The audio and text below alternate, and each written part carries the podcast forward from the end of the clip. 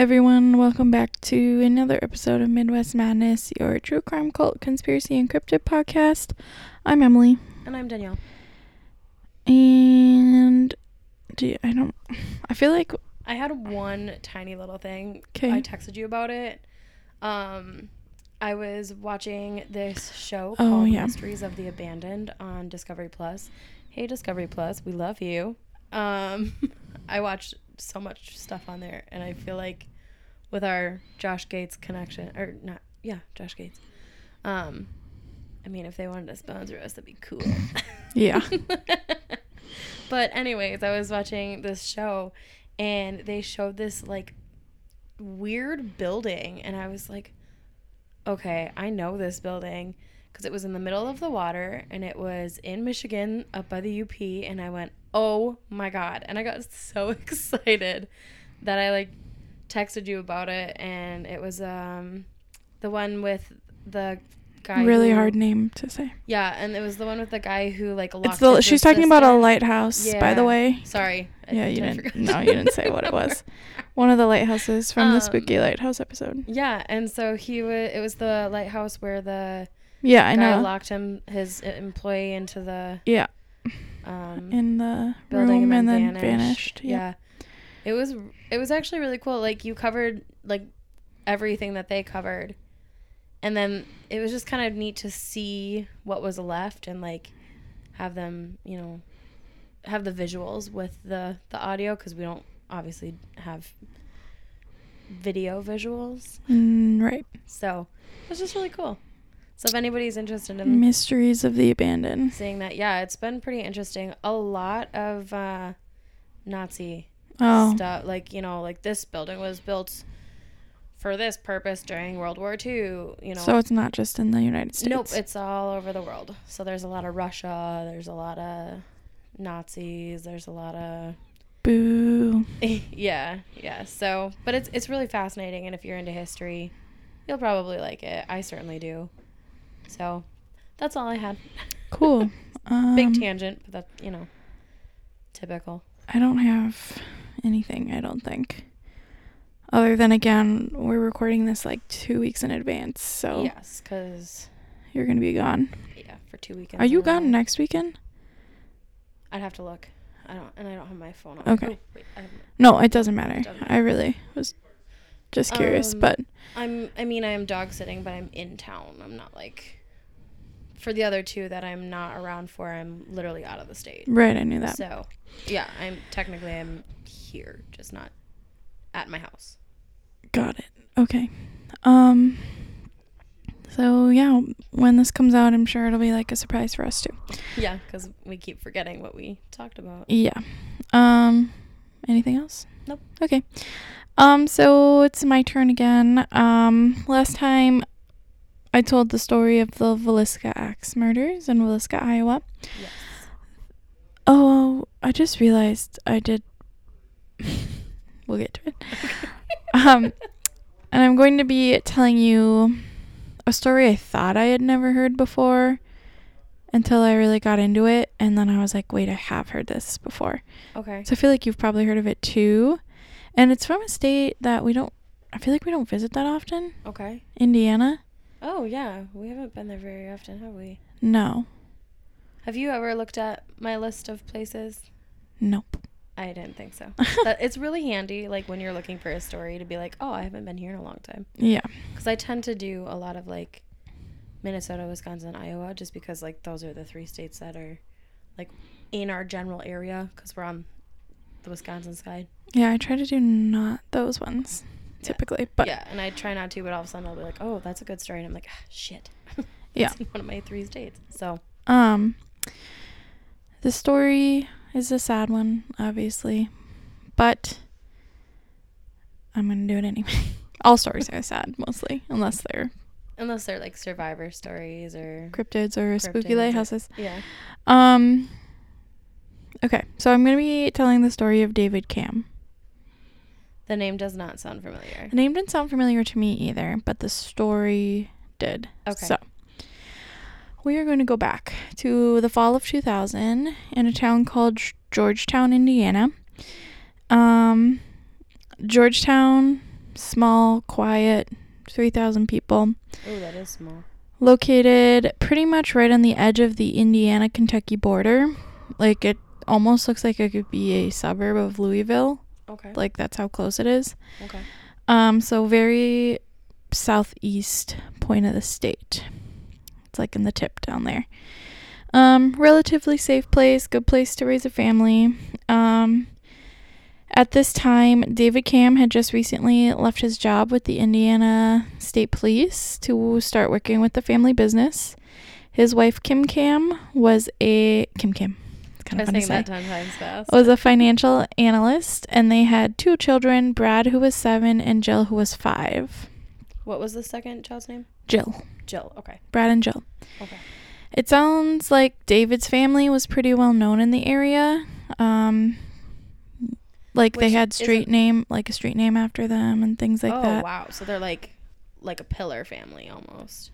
Like Well, I don't know about that. in town knows who they are. Like well, it's a small town, but still, yeah. we don't have a town na- or a street named after us, and we don't live in that big of a town. Well, I don't think we've done anything to deserve it. to be fair. Um, Sorry. Brad was in second grade, and Jill was a kindergartner at this time. Okay, so we have David as dad, Kim, Kim is mom, and Brad. Brad is the older son, Yep. and then Jill is the youngest. Yep. Okay.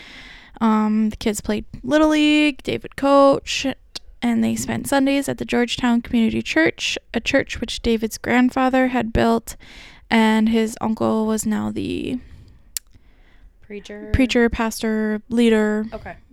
It didn't specify, Like what, What it was, yeah. Okay. so whatever. And then Kim was also the treasurer there. So Okay. Um, seemed like your typical all-American family. Um, now let's go to the night of September twenty eighth, two thousand. Oh damn. It's the day after Oh my yeah, 20th day after your birthday. Your twentieth, What year did you say? two thousand. Ye- or tenth. I thought you said 2010. I was like, whoa, you grew fast. Um, Just kidding. I know when I was born, you guys. David arrived home around nine thirty p.m. after playing basketball with a group of friends at the church. I know this story. Okay, good. it clicked when Right. you said he would, came home. Yeah. And I went, she's going to say basketball. And then you said Yeah. basketball. And I knew. Kim had spent the night bringing Jill to dance practice and Brad to swim practice, and it said one of my sources said they arrived home at 7:30, but the more I like read into the story, it didn't really that doesn't really make sense. So Okay. Take that 7:30 time frame From 7.30 to a grain of salt. Um, at 9:29 p.m., police got a frantic call from David Camm.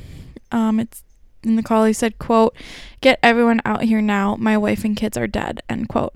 What I was going to say at the beginning was I did two stories back to back where like pretty much the whole family was Oh. murdered, Yeah, and I did. did not do that intentionally. Damn. Emily got real morbid, you guys. I did. She was like, uh, family annihilators, let's do it. Yeah. David shouted to his former coworkers at the state police post um, that he worked at. That's sorry, I should have continued my sentence because now it doesn't really make sense. But so he. so he called. He, he didn't call nine one one. He Oh. called the former post of the state police that he worked at. So, like, by post, you mean, like, the location? The location. he- okay. So, Yeah. like, the police department type thing. But it's not a police It's not a police, but, you know but yeah. the station Okay, there we go. in that area. That's how about we say it that way? for. Um, That's weird. I mean, no, that's weird. It's weird. yeah, we can talk about it a little bit Okay. later. You you let me know when. Yeah, I'll tell you when. Cool. When police arrive minutes later, they're greeted by a distraught David and a gruesome scene. They saw Kim and Brad sprawled on the garage floor, both bleeding. Brand was found lying on top of a prison prison issued sweatshirt. Jill was still in the back seat of the black Ford Bronco. She had been shot in the head and she was unfortunately dead. So, just for clarification, um, are mom and Brad still alive? Because they're you said they were bleeding. Let's keep going. Okay, sorry. Kim was in her underwear and her shoes were on the hood of the car. Police obviously wanted to talk to David and hear his story of events of what happened, so this is his story. Um, David stated that he had been playing basketball at the nearby church that night between 7 p.m. and about 9:20 p.m. When he drove home and pulled up to the house, he found that's when he found Kim, who was lying on the garage ne- floor next to the car. Um, he assumed at that point that she was dead. Okay. He then said he looked inside the vehicle and he saw Jill and Brad. Jill was behind the passenger seat, slumped over, and her blonde hair was covered in blood and draped over her face. She had been shot in the head, which I believe I said already. Yes. Unfortunately, so sad. Breaks your heart. Um, yeah, just so little. Brad was draped across the back seat, looking like he was trying to escape, and he had been shot in the chest. And David stated that he thought that Brad might still be alive because when he touched him, he was warm to the touch. Okay. So he reached over Jill, pulled Brad out of the car, and started to perform CPR on him. When this ultimately didn't work, he called police, then ran across the street to his grandfather's house because he lived right across the street Okay. to find his uncle who had been living there, and he told him what happened. He'd, um, at this point, David's family pretty much arrived to the site immediately. Okay. Da- again, small town. Small town. so- Yep. David's mom was found holding a picture of Jill and Brad, crying and rocking back and forth, yelling "my babies" over and over again. And Kim's parents were startled awake around 11 p.m. by the doorbell. At the door was David's uncle telling them the bad news. Ugh. God. Yeah. Now, I'm sure you can guess that David was immediately a suspect. A lot of things about that night didn't really seem to make sense. First, there were eight specks of Jill's blood on David's shirt, blood that was consistent with blowback, according to the police. The medical examiner, trigger warning a little bit, also said that Jill had, quote, blunt force trauma, end quote, to the genital area, consistent with either a fall or molestation within the last 24 hours. Mm. Also, David's behavior that night came under scrutiny. Why would David call his former state police post versus calling 911? Okay, so this is Now we can talk about it. I just so like I can understand on one hand why he would call the police station or the post or whatever first because he's thinking, okay, this way I'm cutting out the middleman of 911 and I can get them the information myself. So I get that. But also on the other hand, we are taught from a very young age to call 911 in case of emergencies. So like gut instinct I feel like would be 911. I don't know if Georgetown had its own police department either. Okay. Um, I should have looked into that. I didn't even think about it to be honest. But to me, is it odd? Yes, but at the same time, I'm like, he knew everyone there. Yeah. maybe I mean our first instinct is to call 911, but we're not police officers. You should have asked your friend whose dad's a cop. If a police officer had an emergency, I don't know who they would call. You know Yeah. what I mean? Yeah. I don't know. Cuz like and like I said I, I see both perspectives. Like I see why it seems really suspicious that he wouldn't call 911 cuz like that's what you do in an emergency, but then on the other hand, I I totally understand your point like he, that could just have been the more natural thing for him to do. So, Right. So, I mean, is it odd? a little. Yes. Can we hold it against him? I don't know. Um, Well, and like you, you know, you hear in so many other true crime podcasts and shows, and like everybody handles things, grief and tragedy differently. So, can you really like villainize him for how he reacted to a arguably, not arguably, really, a very traumatic scene? um, and the other question was, why did he only attempt to give Brad CPR and not his wife and daughter? But- 'cause didn't he say he thought they were both dead already? Yeah, he did, but I don't know. Again, people that's just a question people had. Oh, okay, I see what you mean. Yeah. So again, I don't really see that as suspicious if he felt I mean, he obviously had to reach over his daughter Yeah. so he could tell Well, and if you see the traumas to the head, like how hopeful are you Right. that that person's still alive? Right. So I don't know about that one either. But the Sunday after the murders, which was October 1st, David went with his family to church to listen to his uncle preach. He spent hours crying in the pew. When it was time to leave, David was swarmed with reporters. Um, he talked to them, but wasn't crying in the interviews like most would have expected. Again, That goes back to the point of also, have you ever cried for like hours and hours and hours, and then at some point you're just like, you're just like out I of can't, tears. I can't cry anymore. Yeah. And it's Yeah. said that he was crying in the pew for like hours.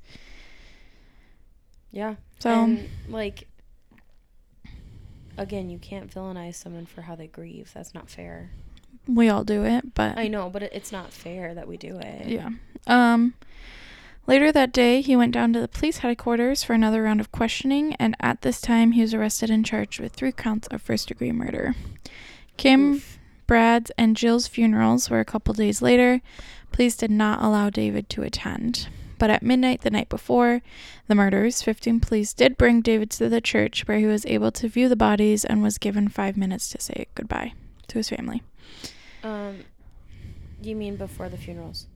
You Is that what he said? You said before the murders. Yes. I was like, wait, what? Duh. Oh my god. okay. So before the funerals, they did let him say goodbye, but they didn't let him go to the funeral. Correct. Okay. David's trial began on January 14th, 2002. The prosecution believed that David had left the church during the one game he sat out. So, the one game he didn't play that night. Yeah. He returned home, murdered his family, then went back to the church and played the rest of the games. So were these like five on five, three on three? Do you know? Okay, because you've played both, I think it's five on five, and but like three on three goes way faster, usually. I don't think that really matters. Well, it it would if you're going. well, they could be playing game. To 10 points. You know what I mean? we don't, that's- that's they could true. be playing 10 minute games. Like, we don't know what That's they're true. playing. Okay, good point. Uh, every single person who was with David that night at the church, all 11 of them, testified that he didn't, they didn't see him leave ever. Okay. The prosecution stated that the eight specks of Jill's blood that were found on David's shirt were from blowback of the gun, but the defense stated that that was from David reaching across Jill to pull Brad out of the truck. The prosecution also stated that David had made a call from the house at 7:19 p.m., proving that he had still been home after 7 when he said he was at the church playing basketball. But a Verizon employee testified that there was a system error with the time zones and the call was in fact made at 6:19 p.m., not 7:19 p.m. The prosecution also had 12 women testify that David had pr- propositioned them for sex and he had had multiple affairs. This, plus the allegations of molestation on Jill, were the motives for murder. On March 17th, 2002, David Camm was found guilty on all three counts, and in April, he was sentenced to ne- 195 years in prison. In August of 2004, so two years later, David had his conviction overturned by the Indiana Court of Appeals, stating the reason was that the judge should have never allowed the 12 women to testify and that their testimony had biased the jury. And in November of 2004, prosecutor Keith Henderson refiled charges against David. You look like you're going to say something, so I'm I waiting. just- yeah, I just. I, d- I just don't know where I stand on this one because like every time I hear it, I'm like, I, I feel like I flip flop because I've heard it at least twice, like this being the second time, and like sometimes with some of my podcasts they'll like repeat a story or whatever, you know. Mm-hmm. So I'm like, I just, I just don't know where I stand on this one. Like, do I believe that he's innocent or do I believe that he's guilty? Because if I think he's innocent, this is real fucking traumatic. Like, this poor guy. But then if I think he's guilty, I'm like, well, screw you, you know? So I'm just, I'm trying to decide where I, where I find myself this time, if I think he's innocent or guilty. I haven't I'm decided yet. keeping my opinion to myself. You'll tell me at the end, though, right? Yeah, Okay. I think it'll be pretty clear where I stand at the end. okay. Now, in February 2005, Another suspect, Charles Boney, was identified. In 2003, both the state and Camm David's defense um, team had known that there had been an unidentified male DNA found on that prison sweatshirt found at the scene. And in, in early 2005, it was ran through the national database where it was matched to Charles Boney. Charles was a convicted felon who, in 1989, had been convicted of three counts of robbery and one count of attempted robbery in Bloomington, Indiana. In 1993, Charles was sentenced to 20 years for the three counts of armed robbery and th- for three counts of criminal confinement. He obviously was released early since this happened in 2000. In February of 2005, Charles spoke to journalists. He stated that he had gotten rid of the prison sweatshirt three months before the murders, saying he had put it in a drop box for the Salvation Army. Um, Charles' palm print had also been found on the hood of Kim's car. He told investigators that he had been at the house to sell a gun, and he later stated that he had been there the night of the murders to sell that gun to someone.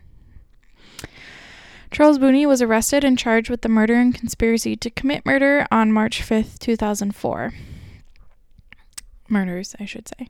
Four days later, on March 9th, charges against David were dropped, but new charges were immediate fi- immediately filed, this time stating that Charles and David would be tried together, both charged with three counts of first degree murder and one count of conspiracy to commit murder.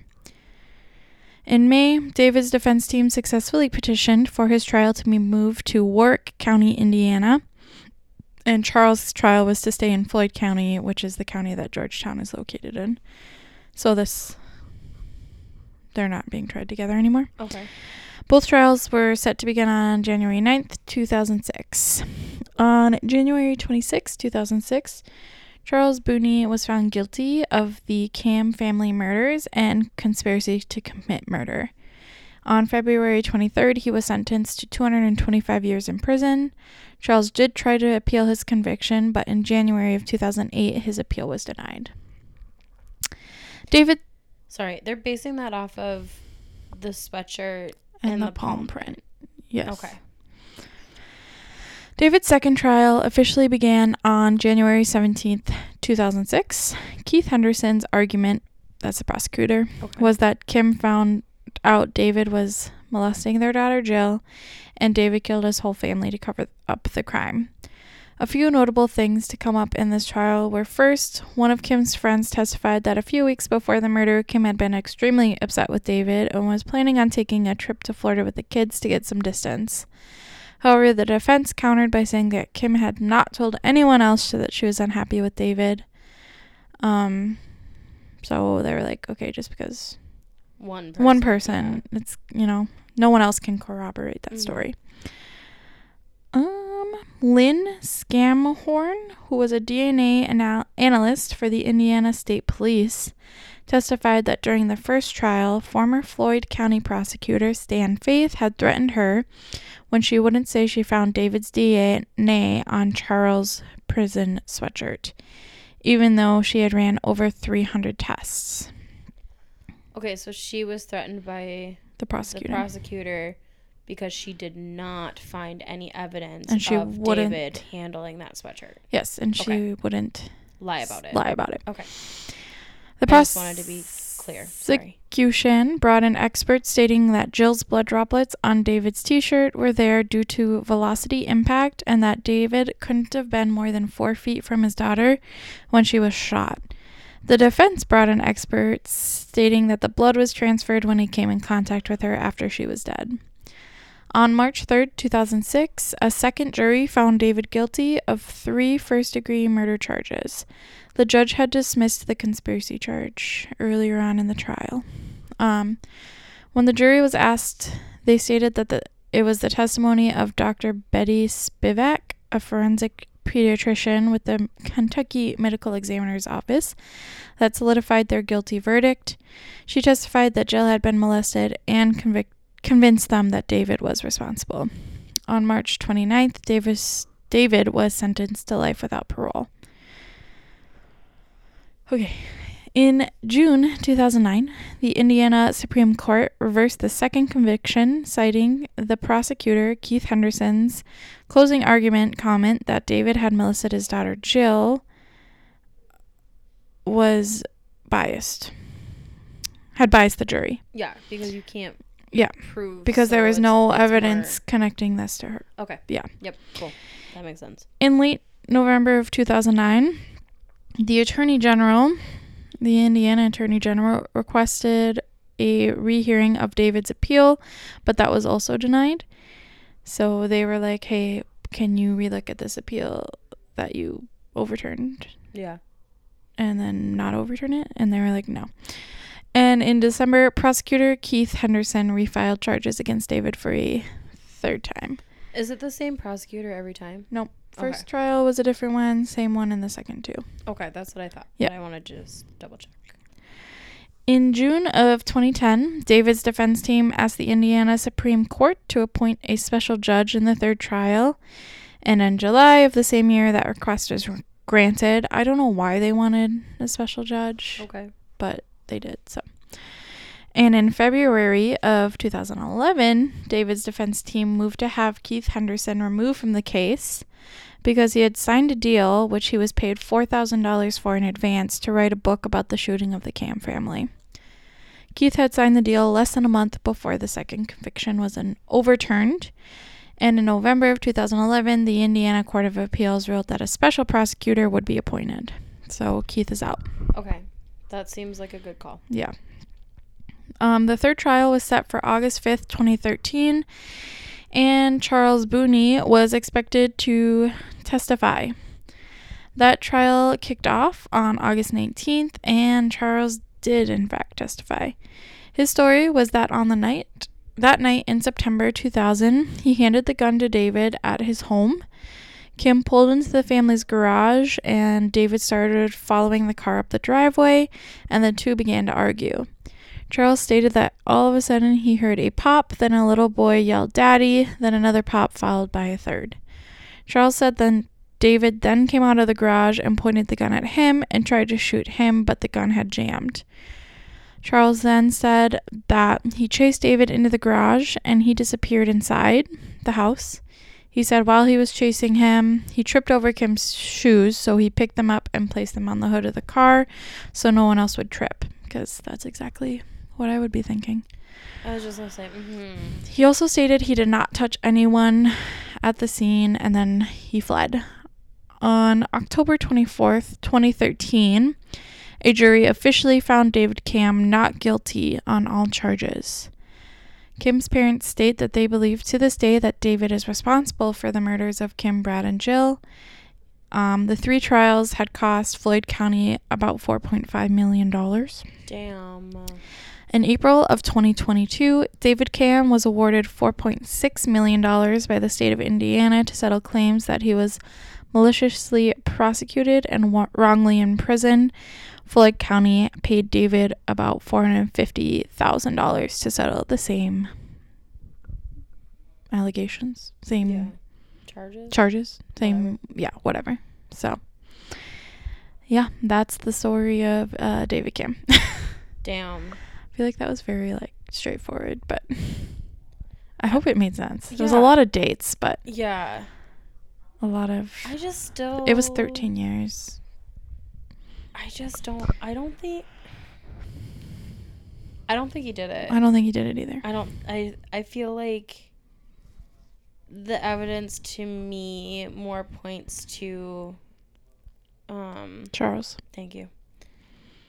Just because, like, the sweatshirt is a weird coincidence. Like, Why did he take the sweatshirt off? Is my question.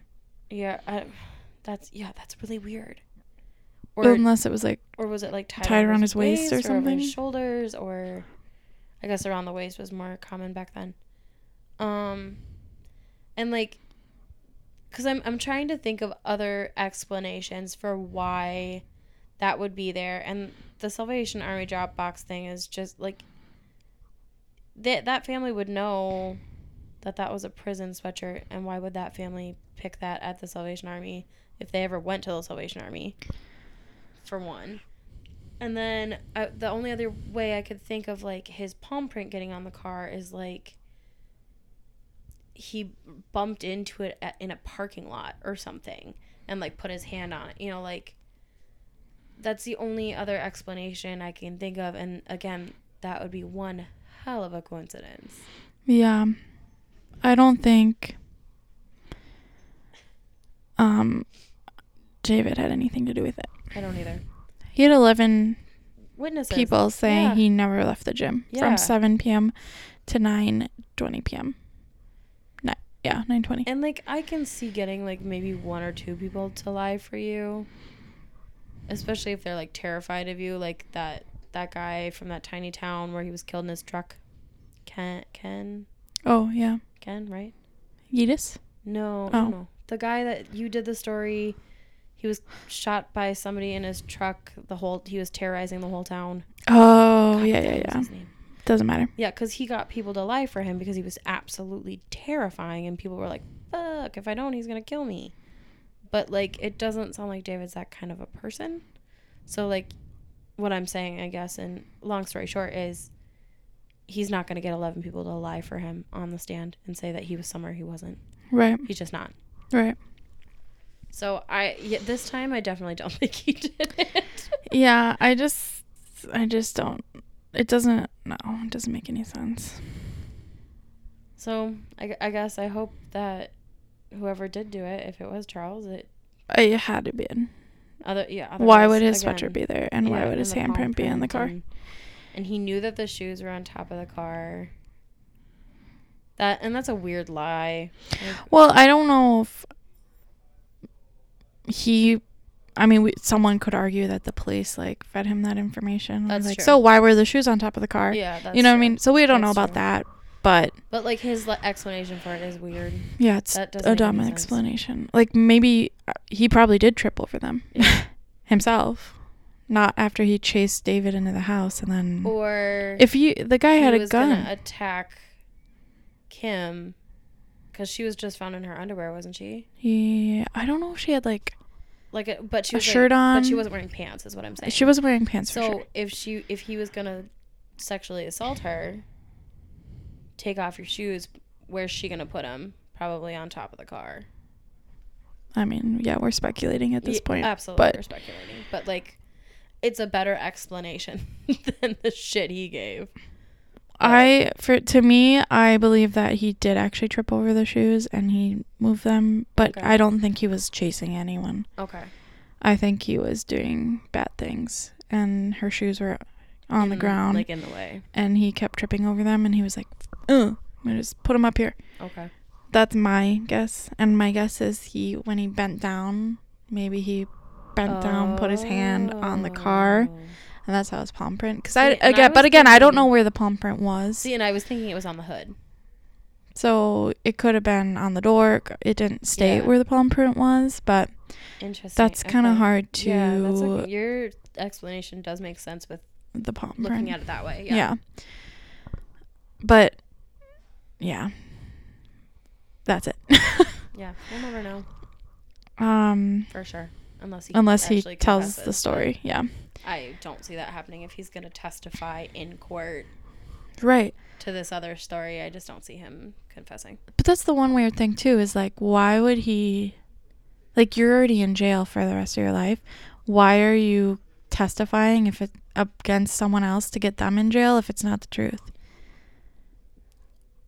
Unless you're like that shitty of a guy, but Fortunately, you and I don't think that way. So yeah, I don't know. So that's kind of weird too, but it is. um Weird. okay, my sources were Oh, there and there are documentaries on this case. I didn't watch any, but if anyone's like interested in, I'm sure you could find them. And there's a bunch of like 48 hours and stuff too.